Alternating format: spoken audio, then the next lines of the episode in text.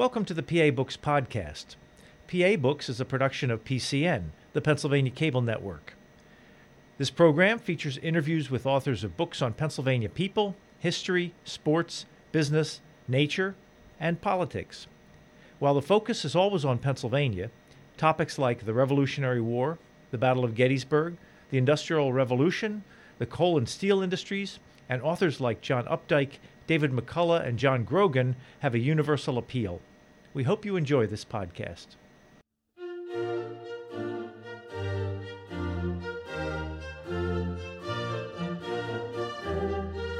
This week on PA Books, the authors of Civil War Voices from York County, Pennsylvania, Scott Mingus and James McClure. Scott Mingus, when people think about the Civil War in Pennsylvania, they immediately think about Gettysburg. If people have already visited Gettysburg, where else should they go? I think there's a, a, number of things in southern Pennsylvania that people can go to. I mean, obviously, the National Civil War Museum in Harrisburg is probably the best known on a national level. But there are a lot of smaller Civil War sites scattered throughout southern Pennsylvania that I think might interest people.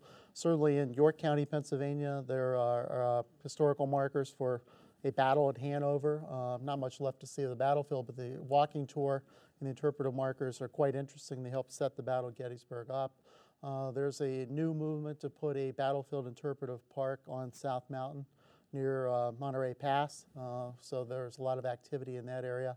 And then certainly in most uh, communities throughout Pennsylvania, there are a number of uh, different historical sites and things that, that, are associated either with the Civil War, uh, the actual Gettysburg campaign, or from the recruiting efforts from each individual town, most of which have their own historical societies, their own uh, downtown statue at the courthouse, things like that. Jim McClure, you have a favorite Civil War spot? Well, uh, I guess I'm on the York County Heritage Trust board, so I, I might uh, be a little uh, biased, but there's a very uh, good uh, exhibit in the in the York County Heritage Trust Historical Society Museum. it's it's on the second floor, and it's a, it's very thorough, has audios and visuals, and is, is a very up to date exhibit. Uh, a second one that uh, is uh, that's a favorite is down Hanover Junction, where uh, you know, which is the main telegraphic uh, railroad junction in southern York County. Uh, there's a museum there that has talks a lot about Abraham Lincoln's visit in 1863. He went through there to get to Gettysburg, to, to deliver Gettysburg Address. Mm-hmm. Now, the, the, two of you collaborated on this book, Civil War Voices from York County. If someone buys this, what do they get? I think they get they get several things. First of all, one of the things we tried to do in this book was to collect a lot of the stories from you know great grandpa and great grandma. Uh, you know what happened in southern Pennsylvania, particularly in York and Adams County, with a focus on York County. But you know we, we get the story of a, of a border community that was you know right above the Maryland border. Um, you know had strong economic ties to the South, so there was a lot of um, questioning at times whether people should go to, to war or not. It was also a culture that was filled with Mennonites and Dunkers and other uh, groups, Anabaptist groups that did not necessarily want to fight. So you, you, had a lot of dichotomy and tension going on in southern Pennsylvania. So the book talks a little bit about the, that early, you know, uh, tension in the community between do I join the army, don't I? Do I support the South, don't I support the South? So we wanted to capture a lot of those kinds of early stories on why did people fight? Why did they join the army? What were they trying to do? And then certainly go from there into why was this such an important place uh, for Northern military strategists uh, and to try to protect this particular region. This concept was really uh, Scott's idea to begin with, and he observed that the greatest generation, those, uh, let's say in their, their 70s and 80s uh, today, are really the last generation that met Civil War soldiers and many of the many and much of that happened in Gettysburg in uh, 1938. A lot of young York Countyans went down there as Boy Scouts to help usher uh, those veterans uh, at the 75th anniversary of Battle of Gettysburg, and uh, they met these, and, and, and, it's something they've always uh, they've treasured those experiences and also th- that generation tends to appreciate their history uh, and preserve their history. They kind of the family conservators. After they pass on, if they don't pass those stories on, they might be lost. And Scott's good idea was let's get them. Uh, and uh, so we, uh, he asked, and we, we were able to uh, really leverage this by putting uh, notices in the paper. Hey, we're newspaper, Daily Record, or Daily Record hey, uh, we're looking for these stories, and we got flooded with them. Right. We did. You know, and part of the genesis was my own mother, who, for all the time, I grew up in Southern Ohio, and she would constantly tell me stories of her own great grandfather, who was a Civil War veteran who fought at Spotsylvania and a number of other uh, battlefields in Northern Virginia. But she remembered as a little girl going to Dover, Ohio, visiting him in his house. He'd fall asleep in his rocking chair and would start shouting long lost commands to his comrades and things. And he was a 15 year old drummer from England at the start of the Civil War. He was an English immigrant. Uh, and by the end of the war, he was a sergeant. Uh, so um, she remembered being terrified of him when she was a little girl because he'd fall asleep and he'd start screaming and reliving these battles. But it was that kind of connection, you know, because if I didn't, she hadn't told me that story, we'd never know that particular, you know, little bit of Civil War history. So the idea uh, came to, to me that, you know, now that I live in York County for the last 10 years, there's got to be similar stories throughout this area uh, in terms of, you know, what do people really pass down? And it's been fascinating because in the book we found not only these kind of oral traditions like that, but we certainly uh, somewhat hit the jackpot with people who came with letters, they came with diaries, they came with uh, journal entries, old newspaper clippings, as well, of course, as the oral tradition. So it's been kind of neat to be able to capture those and then kind of weave the history in between the stories so that people get, uh, as they buy the book, they'll get a, a little history of the entire Civil War from start to finish, but predominantly told through the idea of the storyteller. We also uh, are, are both, uh, we like documents too. We like uh, primary sources. And we uh, devoted the last 20% uh, of the book to official, what we call official voices. Right. Uh, there are primary documents that just haven't, haven't never been published before. Right. And we wanted to make sure that they were published in a, for a wider audience. And so we, that, that was really one of the most fun part of the project is, is to figure out which of the 10 to choose out of hundreds. Right. And I think the other thing uh, about it is while this is York County centric, it certainly applies throughout the Pennsylvania viewing area because uh, you know one of our hopes is that people in other communities will get the same idea and capture their Civil War history in a similar manner.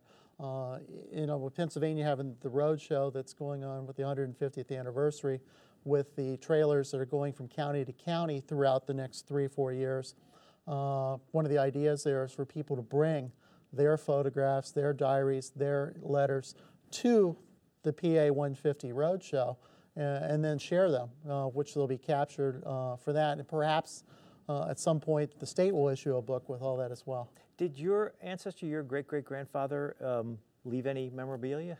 Uh, yeah, actually, uh, there are memorabilia scattered throughout the family, different pieces that they collected. The one unfortunate thing is that none of my, I had six ancestors fight in the Civil War, and not any of them are known to have left their own written accounts. Mm. So unfortunately, I have no diaries or no letters or anything like that that anyone in the family knows of.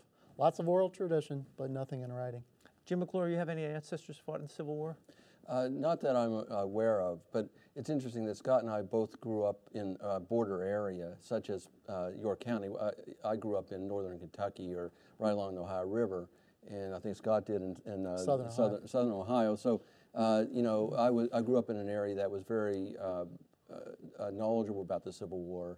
And, uh, and then, of course, I, I, ended up here where it, uh, it's an area that needs to become more knowledgeable. The Civil War has a, one of the stats, the statistics that, that really Scott exposed me to was that uh, about 10% of those that the troops that fought, blue and gray troops that fought in Gettysburg, were in York County before the war. Mm-hmm. They, were, uh, they were they passed through York County. They, were, they stayed in York County or passed through York County. Ten percent out of the, of the hmm. uh, blue and gray uh, troops were in York County from the Battle of Gettysburg. You are uh, Jim. You are uh, editor of the York Daily Record. That's correct. Was that paper around during the Civil War? It, it, was. It was. Well, the paper wasn't that not by that nameplate, but the, the, it was known as the York uh, Gazette in, in those days. And the interesting story there is that the uh, owner of the paper, David Small, uh, owner and publisher of the paper, was also the chief burgess of York. And so the, the, the story is, and the true story was, he, he was instrumental in surrendering the town. York was the largest uh, town north of the Mason Dixon line to surrender to the Confederates in the Pennsylvania campaign of 1863. And he was, so as Chief Burgess, he surrendered uh, to, uh, he was instrumental in surrendering the town. He wasn't the sole decision maker. And then he used the newspaper to defend that position. And so it's an interesting dual hat that he wore. Does your newspaper today have archives from the Civil War from uh, its predecessor newspaper? We, we don't, but they're available at the York County Heritage Trust uh, archives. There's microfilm of the, of the uh, York Gazette, and it talks. You can just read David Small's. Uh, pro, David Small probably wrote it. Uh, you can read his accounts of the invasion, uh, and how it, and how his justifications for the surrender, for example. Now, before we get to the invasion, if you were in York County in 1860, 61, 62, walking around, what would you see? Uh, York County predominantly in 1860s uh, was very agricultural, as was most of south central Pennsylvania.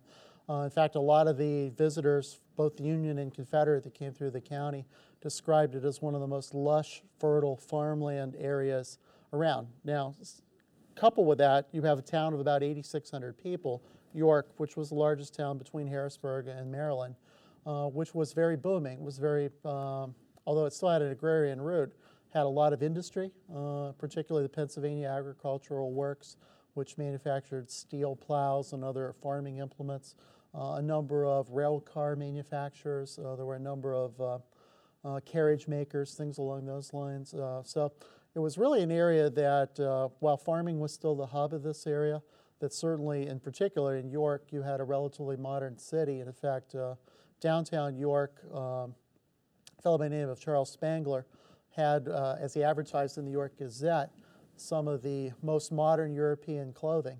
So you know you could actually come to York and be high fashion at that point in time as well. And, and we'll, um, as the Confederates found out when they occupied York uh, and they raided the store, and many of them fought the Battle of Gettysburg wearing European imported clothing that they had liberated from York stores.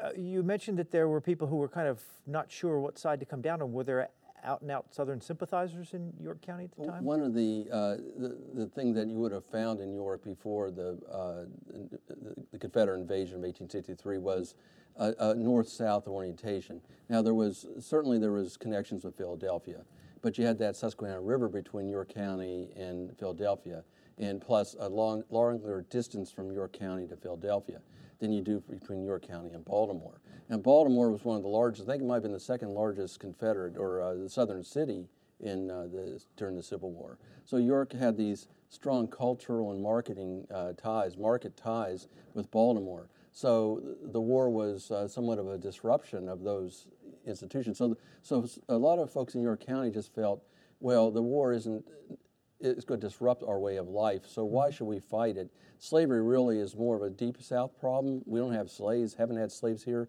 since you know it started. Uh, slaves were starting to be emancipated in 1780. So it really wasn't our problem. So why would? We, and besides that, we were Democrats here by tradition, and, the Democrats in those days were uh, constitutionalists, and they didn't want to divide the nation and uh, abrogate the, the U.S. Constitution. Abraham Lincoln did not do very well at the ballot box. He, he lost County. in both the 1860 and 1864 election in, in York County. Correct. Was there much uh, activity with the Underground Railroad in York County? Certainly there was. Uh, you know, obviously a lot of it's anecdotal, but certainly York County played a very important role during the uh, uh Underground Railroad period. Now, let me give you one example. There was a black merchant in downtown York by the name of William Goodrich, who is known in some accounts or rumored in other accounts to have been very, very active in the Underground Railroad. Among the things that he supposedly did, and it ties into the, the one book,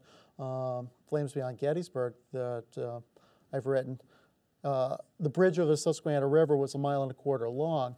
What Mr. Goodrich would do was when the escaped slaves came into southern York County, uh, they would make their way via the conductor system to downtown York Mr. Goodrich may or may not have hidden them in a store or in his house, depending on which accounts. But one thing that he did do was echo, uh, usher them somehow or another to the railroad station, and he would put them in hollowed out bottoms of railroad cars that his company manufactured. And they would then be taken by locomotive uh, eastward to Wrightsville. At Wrightsville, the uh, cars with their cargo hidden of escaped slaves and their families would then be disconnected from the train engines, would be towed by mule through this, again, mile and a quarter long wooden covered bridge uh, to Lancaster County, where Quakers and other religious groups and other uh, interested parties would pick up the slaves then in Lancaster and would escort them through the network and eventually, hopefully, to Canada or to upstate New York. So the Underground Railroad actually sometimes involved railroads. Yeah, it was ironically, it's one of the few cases that we know of, at least in southern Pennsylvania, where indeed the railroad was one of the means of escape. The Underground Railroad is, is a fascinating topic in, in, in York County and mm-hmm. uh, I think everywhere. There's interestingly, they didn't advertise the stations uh, for obvious reasons, so it's really hard to document what was part of the Underground Railroad and what wasn't there's two certified sites. You can become certified through uh, the federal government. Uh, uh, and there's two certified sites in York County. One of them is the Goodrich House that Scott mentioned. Another one is the Willis House. The Willis House was owned by, uh, at least uh, early on, by a Quaker. And the Quakers, uh, Friends, were very instrumental as far as known in the uh, in York County, especially along the northern tier when it comes to the Underground Railroad. Although, as I mentioned, the only two sites that are uh, certified are in the, the, York area. There's an interesting story about Osborne Perry Anderson, who was involved in the John Brown raid at Harper's Ferry. He was uh, he, he got away, and uh, he was he ended up in York presumably uh, in the company of uh, William C. Goodrich. Uh, you know the and one of the interesting things that William Lee Smallwood, who is a, a, historian in York County, has pointed out is he was pro- could have been hidden in uh, Goodrich's house or his business, which was on the square in, in York. And the newspaper office was next door or two doors down. The newspaper office was running on its press stories about the John Brown raid whenever one of the conspirators was frequenting away in uh, John Brown's uh, house uh, or his business just two doors down. Very interesting little connection there. Right. Um, for people who are not uh, entirely familiar with the, the geography, where is York County in relation to Gettysburg? Uh, York County is the next county immediately east of Adams County, where Gettysburg is located. Downtown York is approximately 30 miles east of downtown Gettysburg. Uh, so it's directly across US Route 30, uh, which runs from Chambersburg through Gettysburg on through York and eventually goes through Lancaster to Philadelphia.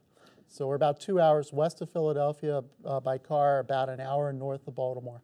Adams County, you know, where Gettysburg is uh, located, was actually part of York County from 1749 to 1800 when it uh, demerged. Uh, and it's interesting that York County has about a 40 mile border on the Mason Dixon line from the Susquehanna River the Adams County line. Is, uh, today is about 40 miles. And that's interesting. Uh, part of its uh, character is when you share a 40 mile uh, border with a slave state, Maryland, then uh, the border really doesn't keep you from going back and forth, nor ideas back and forth. And so that helps shape that north-south uh, emphasis that we that I spoke about earlier in York County. Was there much commerce back and forth between York and Gettysburg? Were there railroads? Or? Yeah, there was uh, a railroad. The time of the Civil War, uh, the railroad network was obviously very small throughout the North, uh, although certainly much larger than the South. Uh, South Central Pennsylvania had th- really three key railroads. One was the Cumberland Valley Railroad, which ran up uh, through Chambersburg on through Carlisle and eventually terminated in Harrisburg. Uh, that was a key uh, Union supply route. A second railroad was the Northern Central Railroad, which ran from Harrisburg down through York to Baltimore, where eventually uh, the, uh, the streets of Baltimore you could connect to the Baltimore and Ohio and other railroads. Um, in between Chambersburg and Gettysburg, about halfway is, or Chambersburg and York, halfway is Gettysburg.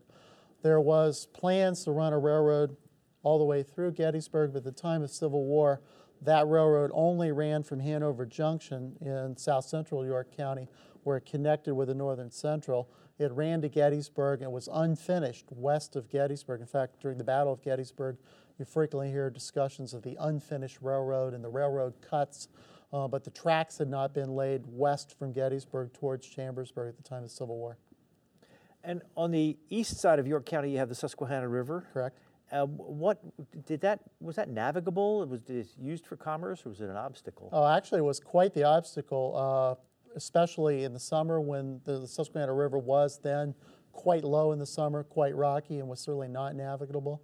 So, in the uh, early 19th century, the state of Pennsylvania commissioned canals, uh, which paralleled the Susquehanna River. And in fact, even at the time of the Civil War, the canals were still quite operational and very prevalent. So, uh, one ran down from Harrisburg on the east side of the Susquehanna to a town called Columbia in western Lancaster County. And then, uh, believe it or not, they would have to un, uh, or actually, they would have to hook the tow, uh, the boat, the towboats up to mules, tow them across this bridge we've talked about before, and then the canal continued on the western bank down to Maryland. Uh, so uh, for some you know, reason, the engineering just didn't quite work out to keep it all on the same side. Uh, so uh, that was the main route of navigation by water from Harrisburg to Baltimore, actually at Havre de Grace, was to go down these two canals. An interesting uh, thing that is fascinating is to, to feed the canal on the west bank through York County, they had to build a, a low, head, a low head dam across the river to back up the river in the north part, uh, and so and, and uh, therefore to uh, feed the canals. Now that low head dam was there when the Confederates invaded York County in June 1863, and they they uh, started uh, after the bridge was burned. They br- burned the bridge to keep the Confederates from going across. I'm sure we'll talk about that in a few minutes. And uh, they and the Confederates tried to go across the Lowhead Dam as a bridge, but they found that they're, they're too exposed to uh, Union fire from Columbia on the east bank. Uh, that that dam, by the way, uh, stopped the shad migration north. It, it, was built in about 1840, and it kept the shads from shad fishery. just destroyed the shad fishery the shad would go up the river and, and go to the tributaries and, and uh, spawn and then go back down. But that, that was really the first dam on the river that now, as we know, there's been uh, several other dams built, hydroelectric uh, dams built, hydropower dams built subsequent to that. But that was the first dam uh, in 1840. Okay. So, was York County, uh, one of you said that 10% of the troops in the war passed through York County. Was it just it just happened to be there on the main thoroughfare on the way to Gettysburg, or was there well, some strategic Gettysburg reason? Was, yeah, Gettysburg wasn't the strategic reason. The reason was, of course, that the railroad ran to Baltimore. From Baltimore, you could march troops through the streets of Baltimore to Camden Yards, uh, where the baseball stadium is today. And then from there, you could take them to Washington, D.C. Uh, so most of the troops that ended up in the Army of the Potomac, the main army defending Washington, early in the war, and of course the major field army in the east uh, throughout the war. Uh, a, a, very large chunk, if you will, of the regiments from around the north uh, that ended up in Washington's defenses came through York County, and it was strictly because the Northern Central directed them that way. When did Confederate soldiers start showing their faces? Ah, good question. Uh, the first, Conf- well, let's step back. In Stonewall Jackson, very early in the Civil War in 1862, first drafted the idea uh, of invading Pennsylvania. His uh, quote was, If you give me, I believe it was 36,000 men, I'll take the war to the banks of the Susquehanna. In effect, I'll end the war. Told a Confederate congressman that.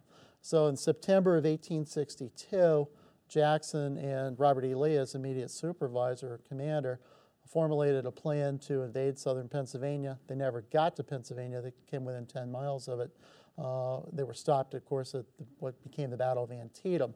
But that idea continued to percolate, and in, in October of 62, Jeb Stuart's cavalry invaded Adams County. Uh, and we don't know, you know, his, all of his intentions. He certainly never came to York County. But throughout the winter of 1862-63, the idea of coming to Harrisburg and then, you know, making York a secondary target continued to percolate throughout the Southern High Command. So the first Confederates to inv- actually invade York County uh, occurred in the uh, third week of June, 1863, uh, on Saturday, June 27, 18, 1863, uh, with uh, about a little less than 6,000 Confederate infantry from a fellow by the name of Lynch, from Lynchburg, Virginia, by the name of Jubal Early. Were there Union soldiers there to meet them? Jim? Well, but uh, uh, that was uh, part of the, the, interesting part of the story is that uh, there weren't. Uh, partly because of the of the politics in York County, they uh, and partly because many of the Union soldiers that had been raised in the county were in, elsewhere. They were down with the army, in the Union Army, the main Union Army. there was very few uh, militia and very few home guard, very few left to take on the Confederates. So the Confederates really faced little opposition. They, Jubal Early, in particular, division coming across York County, he was heading to the, the bridge, the Wrightsville Bridge. He, uh, there's different accounts as to what his, and I think his plans changed as he, as he came across uh, York County and found very little opposition. But his idea was to secure the bridge, go across the bridge, at least eventually his idea was to secure the bridge, go across the bridge, and go up to Harrisburg on the back side. And then another uh, division of Ewell's Corps was up in uh, the Camp Hill area uh, and Mechanicsburg area. They were fronting Harrisburg, and the idea was to uh, pinch Harrisburg from the front and the back. That's the way it developed. Uh, the bridge was burned, so the Early's uh, forces couldn't get across uh, the Susquehanna River Bridge. They couldn't get across, and so that plan was was foiled. Right. But, but what the practical thing that happened was because York was so undefended, uh, the the town's fathers met and said, okay, uh, you know, how are we going to uh, to mitigate damage to the town if they come in and, and figure they're going to burn our town. Right. Well, let's go out and meet them and cut a business deal with them. Right. Let's surrender to them. Yeah. Uh, stepping back, York had emergency militia that was guarding the general area. When the Confederates first started coming into southern Pennsylvania uh, on June 13th, the 1st Cavalry uh, appeared in uh, Franklin County.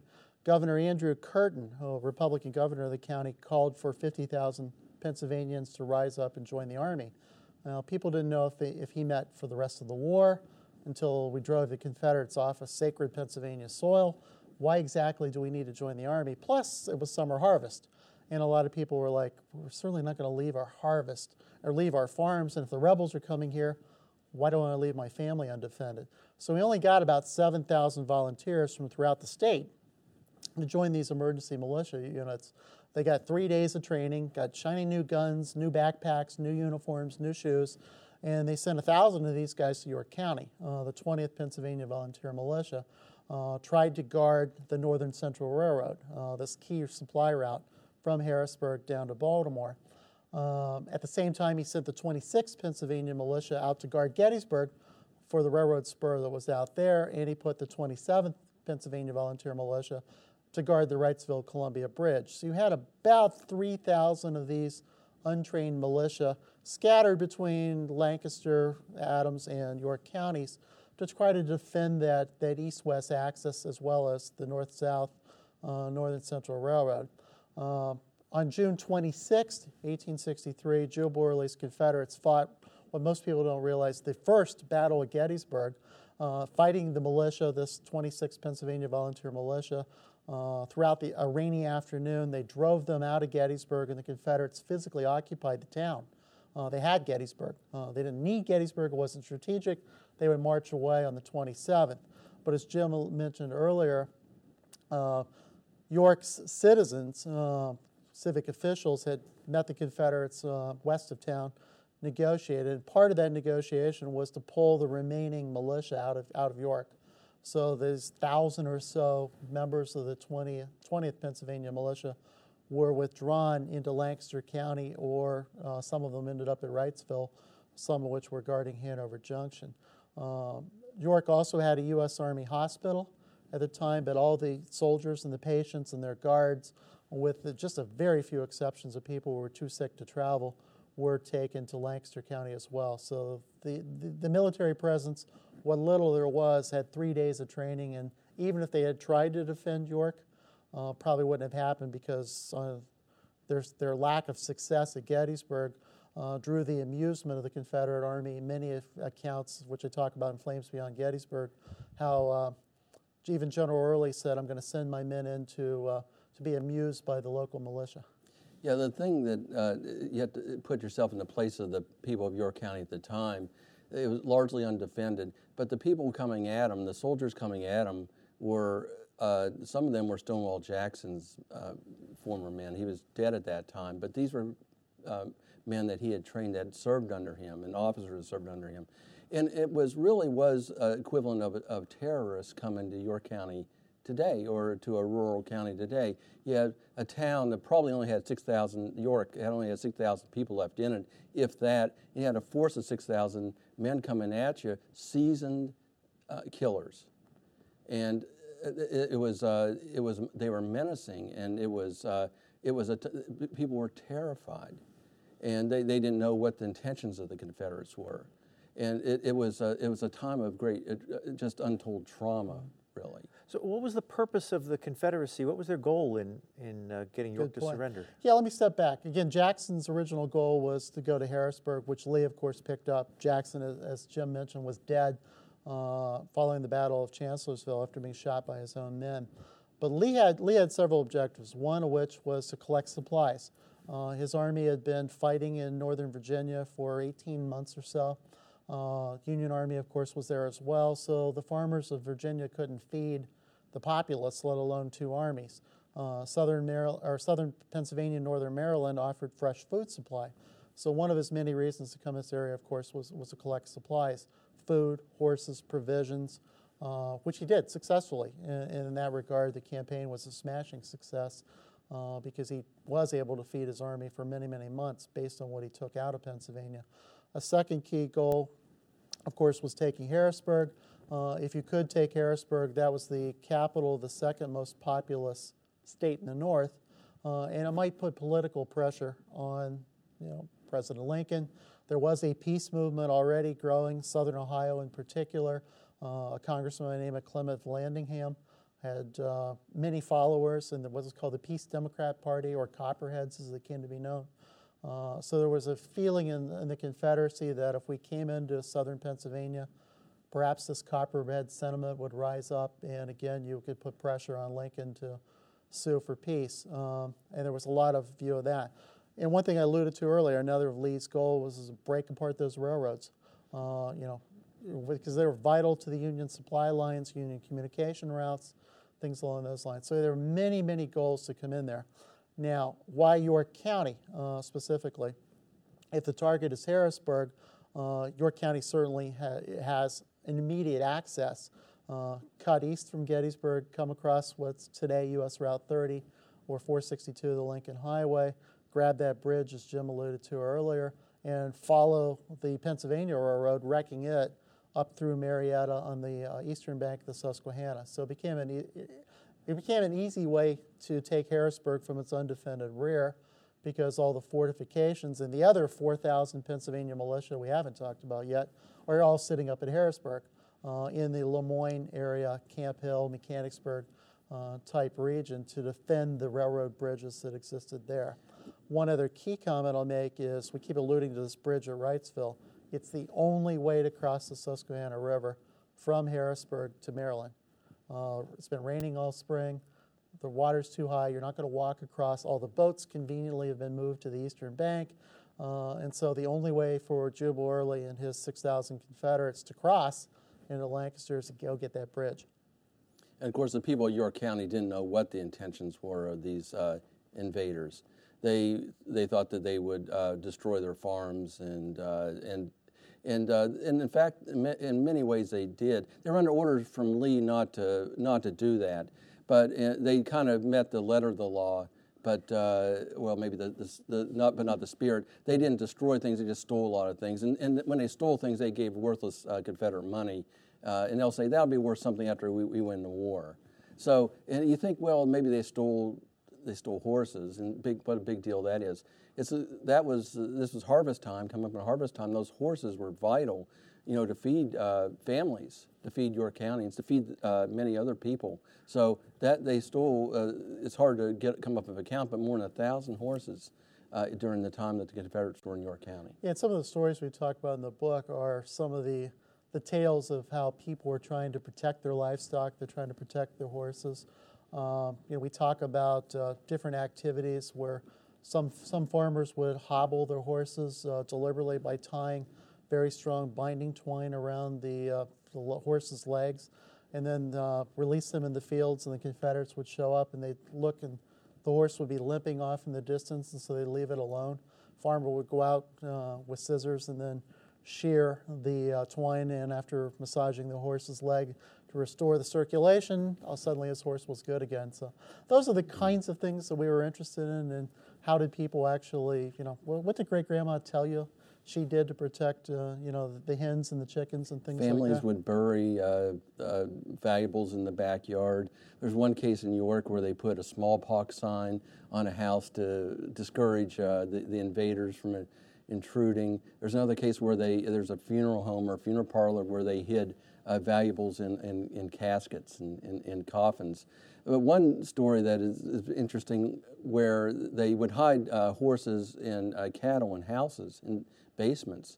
And there's one story uh, where they uh, had a, a, one of their youngsters uh, somewhere in the county run on the front porch his a wagon or something to make so much noise that you couldn't hear the uh, about the uh, cattle frequented or uh, hidden in the basement of the houses. You also write a story about a, a, uh, a, girl who didn't want her horse stolen, so she played Dixie on the piano for the soldiers. Exactly. Yeah, they did. The, the, those. There's another case where they covered a horse with manure to make the horse look uh, uh, sick.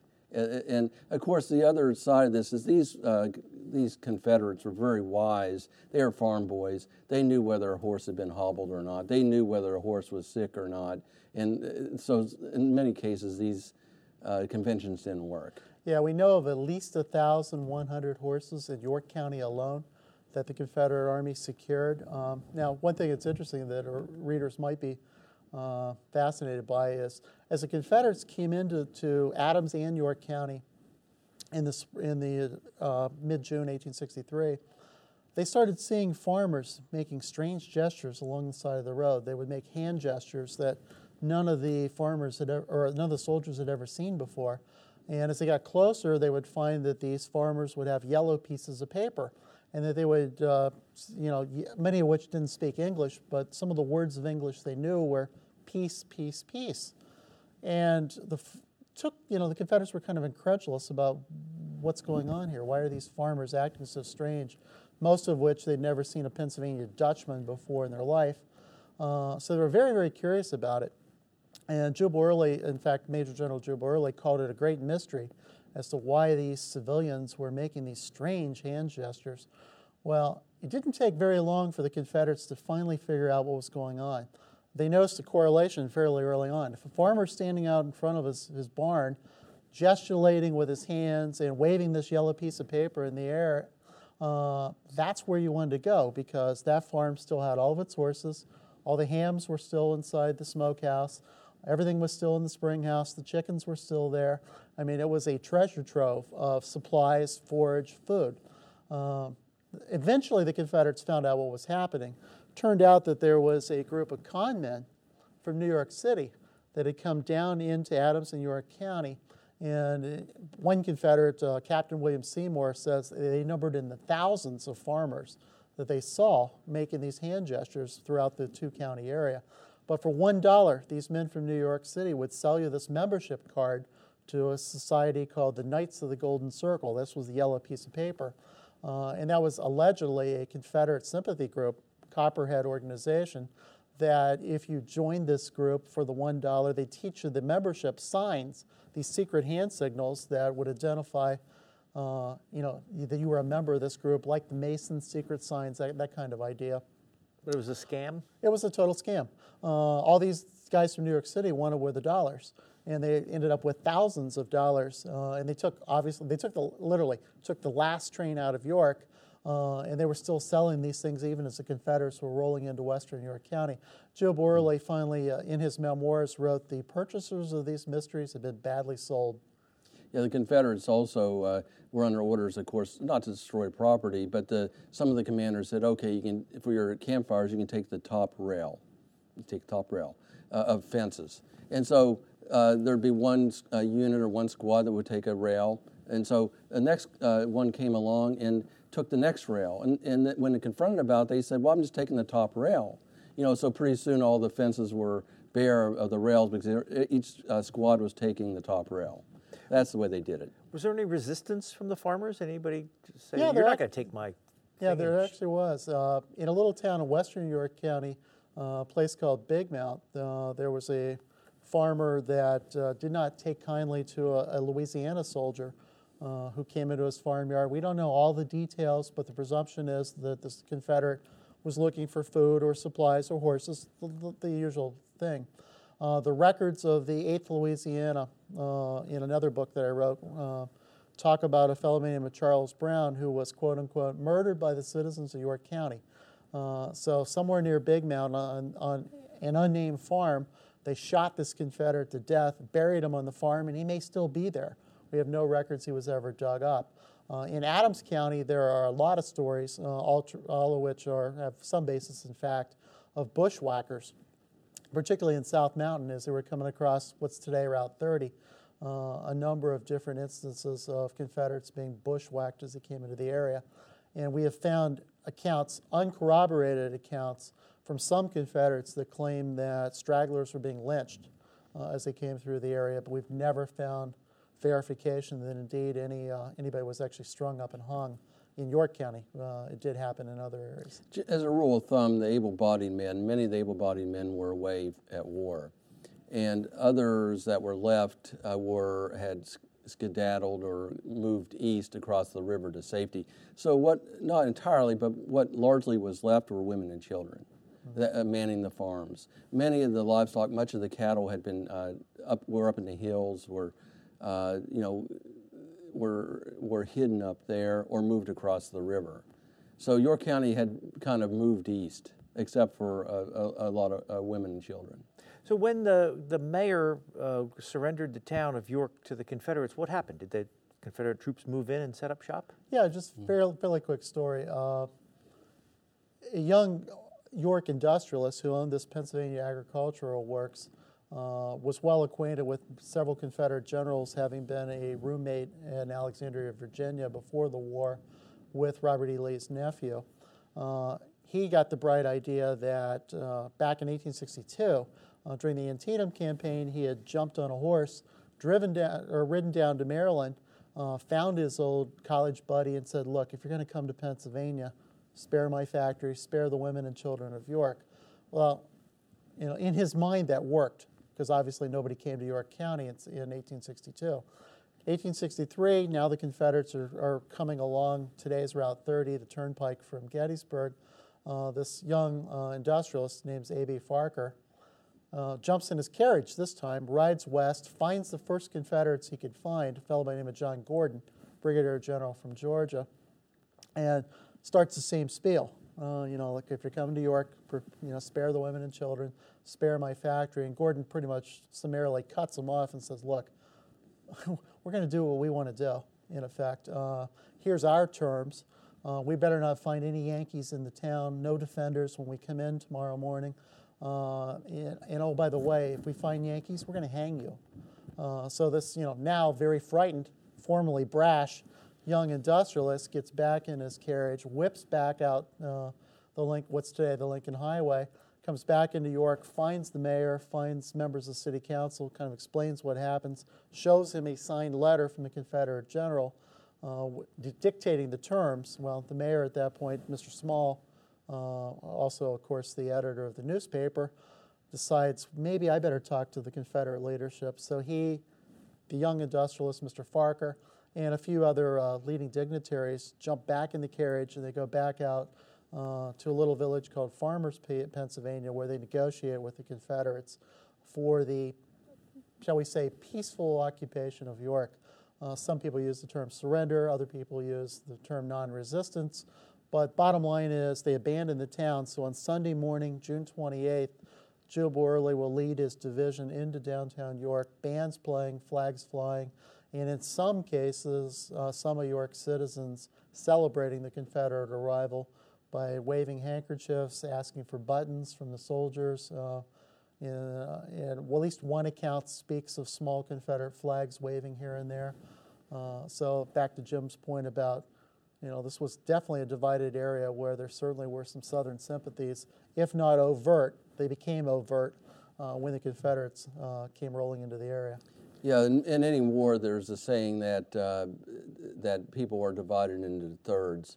A third, are, uh, in this case, a third are uh, pro-union, a third are pro-Confederate, and a third are whichever army is closest to you at a time. That's who you uh, favor. Sure. Uh, there was there was a lot of tears whenever the Confederates came in too, and a lot sure. of a- apprehension. uh, the Confederates came in, Jubal Early came in and said, oh, this was pretty easy. Maybe I'll extort, he didn't say it that way, I maybe I'll requisition. He really extorted, uh, I'll burn your town unless you give me $100,000 and a bunch of supplies and, uh, and uh, food and uh, shoes and hats. And, and uh, so that was really just insult to injury at that point. The town did come through with everything except the money. Interesting, about 20 years later, Jubal Early was still telling Yorkers, "You owe me the rest of the money." You know, good-natured. Uh, by that time, York, York counties didn't have much, uh, didn't see the humor in it. Right. Yeah. In fact, he actually wrote a letter to a York uh, uh, leading York historian and leading citizen by the name of George Prowell, in which he, in effect, tongue-in-cheek, says, "If you don't pay me the rest of my money, uh, he collected twenty-eight thousand six hundred ten dollars out of the hundred grand that he wanted. So if you don't give me the rest of the money, I'm going to turn you into a collection agency." You know, I know, by the way, I want interest on that money as well. Now, by then he was 20 years out of the Confederate Army and he certainly was joking. But he said it so often that there must have been a ring of truth because we know of at least nine or 10 separate occasions that he makes that wisecrack about York still owing him money. When was the, the occupation of York with regard to the burning of Chambersburg? Was it a uh, No, uh, the occupation of York happened in the summer of 1863 during the Gettysburg campaign. Uh, Jubal Early, of course, threatened to burn York down, burned a lot of uh, bridges and you know railroad property, things like that. But it wasn't until a year later, uh, in fact, uh, almost exactly a year later, in July of 1864, that Early sends his cavalry back into Franklin County, and they will burn Chambersburg in July of 64 in retaliation, according to General Early, for uh, uh, degradations and depredations that his troops or Union troops had did to the Shenandoah Valley. So it's about a year apart. Did uh, did the Union Army know that the Confederate troops were moving where they were? Did they have spies? How how did they? How was reconnaissance? Well, that's a that's a good question because uh, Jeb Stuart, their cavalry, uh, the Confederate uh, cavalry general, was the main spy, was the main scout for Robert E. Lee, and he was he had become separated from Lee's main army, and uh, he was coming up through uh, Maryland and, and, and was trying to find Lee. And he, he gained. This was a couple days after the Confederates uh, were in York, on the really the day before the, the Battle of Gettysburg began. And St- early still, or uh, Stuart still couldn't find Lee, but he, so he's going through Hanover and he ran into the back of a of a long column of, uh, of Yankee uh, horsemen and that tied them up for, it's called the Battle of Hanover. Uh, the battle took place there, 300 casualties in Hanover, Pennsylvania. It's often just a little town, 300 casualties. That forced uh, Stuart to even go uh, further around to try to find Lee. Uh, never really found him. Lee found uh, Stuart up in Carlisle or in the Carlisle area. Uh, and so that so Stuart was really de- detained in York County uh, for a, at a very crucial time when Robert E. Lee needed information. The Battle of Hanover was accidental? Uh, yeah. Uh, the Confederates knew the Yankee cavalry was in Littlestown area, didn't really know they were in Hanover, and the Yankees certainly didn't know Jeb Stuart was anywhere to that. I mean, their focus was on Jubal Early's infantry, which uh, that morning, uh, June 30th, was marching west towards Gettysburg. Uh, but no, they didn't really know J- uh, Jeb Stuart was in that area. Now, part of which goes back again to communications because the Confederates have been in southern Pennsylvania for now for almost a week uh, in parts of southern Pennsylvania starting on June 22nd. You know, communication lines were down, a lot of the newspapers weren't operating. Uh, the telegraph lines have been ripped down by Confederate cavalry, so the exact whereabouts of the Confederates really wasn't evident. Uh, they kind of knew where they were. Not only not evident to the Union, but even to Jeb Stuart. Uh, so nobody truly knows where Jubal Early's men are. Nobody truly knows where Jeb Stuart is at that point in time. Now, if I step back, one of the things you, you asked about was, was spies. Um, the Confederates have been planning on coming into southern Pennsylvania for obviously months and months and months. Throughout the winter of 1862 63, they actually do have a network of underground intelligence agents that they'd established in the north that were indeed active in Adams, York, Lancaster, Dauphin, uh, Franklin, Fulton counties. Uh, and some of these spies were uh, uh quite prevalent. In fact, there's one story of a one armed uh, Bible salesman that runs around southern Pennsylvania that uh, is telling people, uh, you know, you want to buy a Bible. Uh, by the way, where, you know, where are the military bases in this area? Where are the leading citizens? Uh, where's this road go to? How many, you know, how many farms are down this road? Uh, and it turns out this one, and he tells them, when I come back in the summer with my friends, I'll bring your Bibles.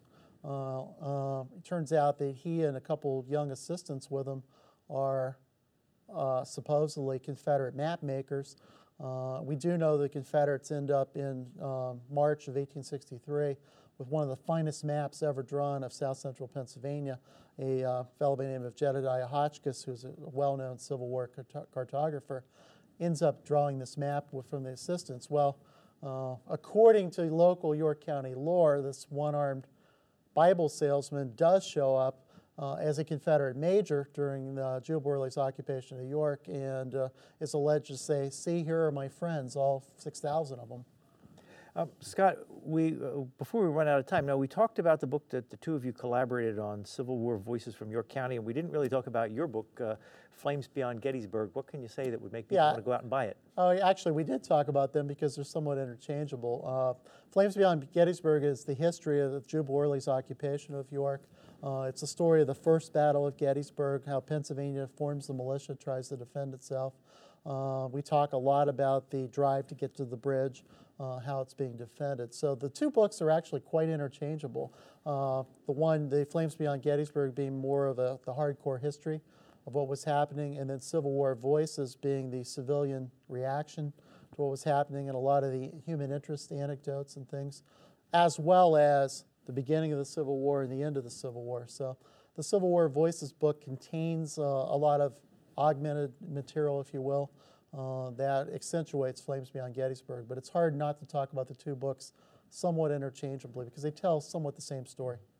Now we've talked briefly about the, the burning of the Wrightsville Columbia Bridge, but can you talk a little bit more about it? First of all, the longest covered bridge in the world? Yeah, uh, th- the covered bridge was built in early in the 19th century, replacing a ferry across the Susquehanna River. It was a mile and a quarter long, uh, and yes, indeed, it was the longest covered bridge, uh, as far as we know, ever built on Earth.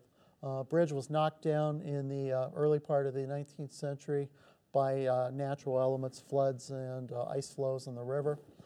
It was rebuilt using the same timber. So by 1863, this was 50 year old oak, well seasoned, but it was the main communications life link between Lancaster and York counties, and frankly, between Philadelphia and York, Gettysburg, Baltimore.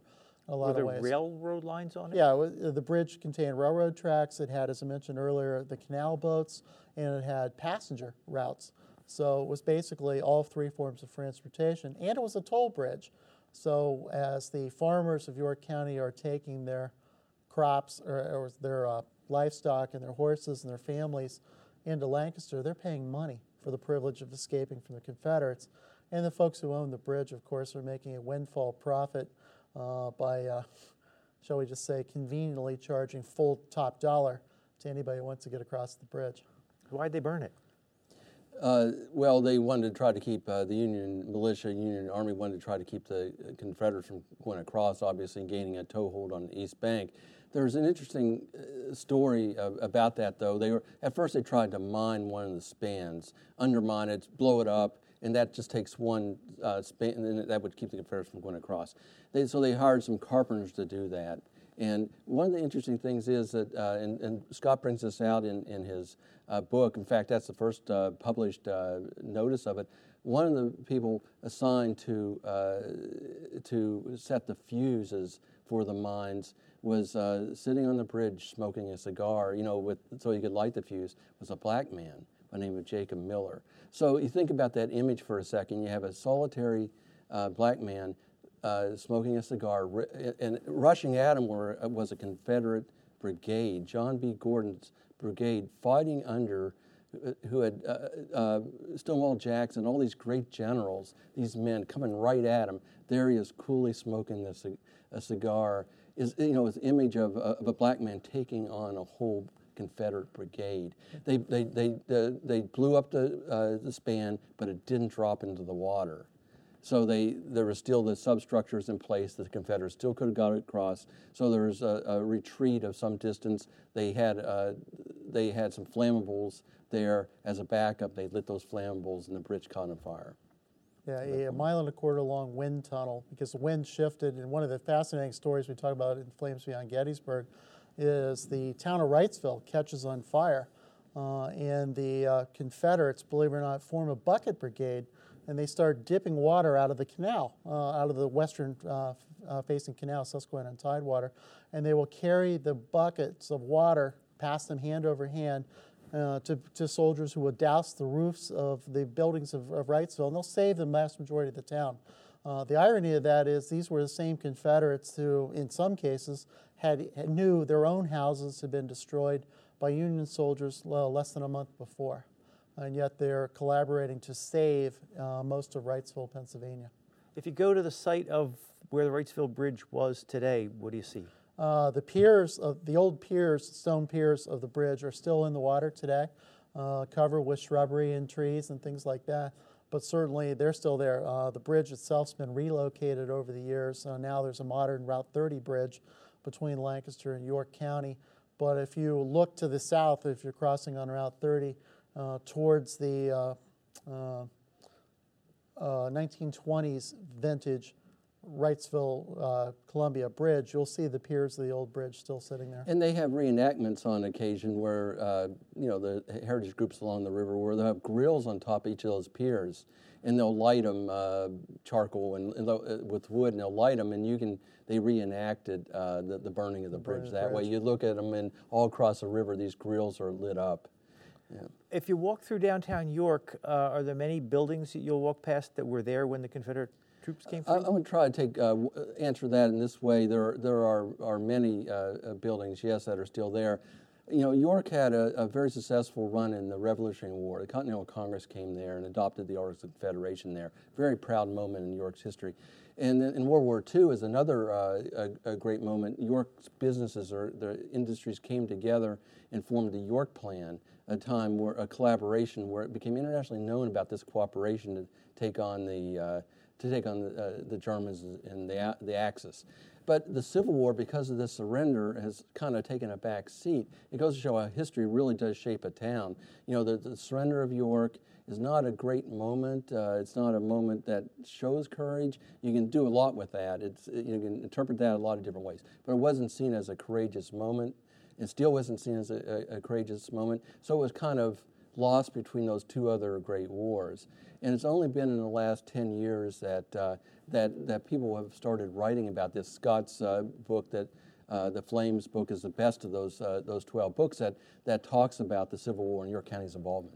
Well, we are out of time. We've been speaking with Jim McClure. He is co author of this book, Civil War Voices from York County, and his, his co author, Scott Mingus, who also wrote this book, Flames Beyond Gettysburg. Thank you very much. Thank you. Thank you. You've been listening to a podcast of PA Books, a production of PCN, the Pennsylvania Cable Network. We'd like to hear from you. Our email address is pabooks at pcntv.com. Like us on Facebook to learn more about PA Books.